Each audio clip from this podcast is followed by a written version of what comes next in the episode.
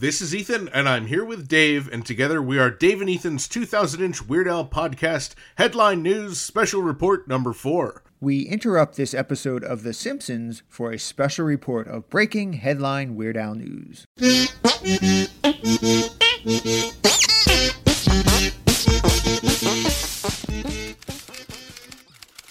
Dave and Ethan's 2000 inch Weird Al podcast is pleased to report that episode 1 inch guest and official Dave and Ethan's 2000 inch Weird Al podcast theme song performer, Jim Kimo West, has won his first Grammy Award earlier today in the category of Best New Age Album. West's album, More Guitar Stories, beat out albums by Laurie Anderson, Tenzin Choegyal and Jesse Paris Smith, Cory Wong and Jon Batiste, Priya Darshini, and Superposition.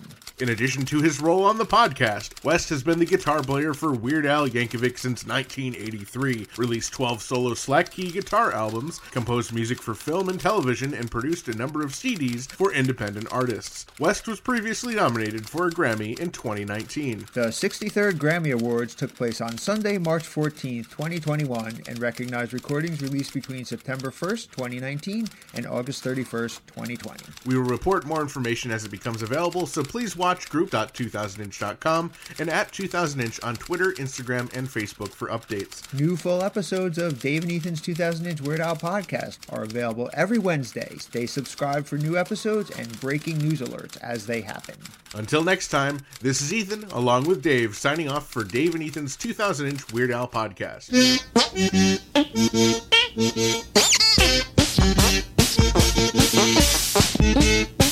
That was Dave and Ethan's 2008 Weird Al podcast. Headline News, Special Report Number 4.